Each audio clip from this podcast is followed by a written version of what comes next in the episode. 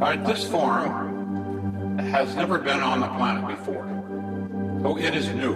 It has a relationship with every one of us that lives here. From the time we're born until the time we die. So I'm going to explain why I can say that.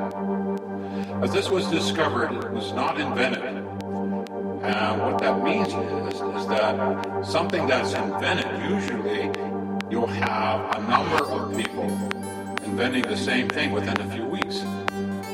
But no one has ever come up with this since Earth started until today. And it's been 15 years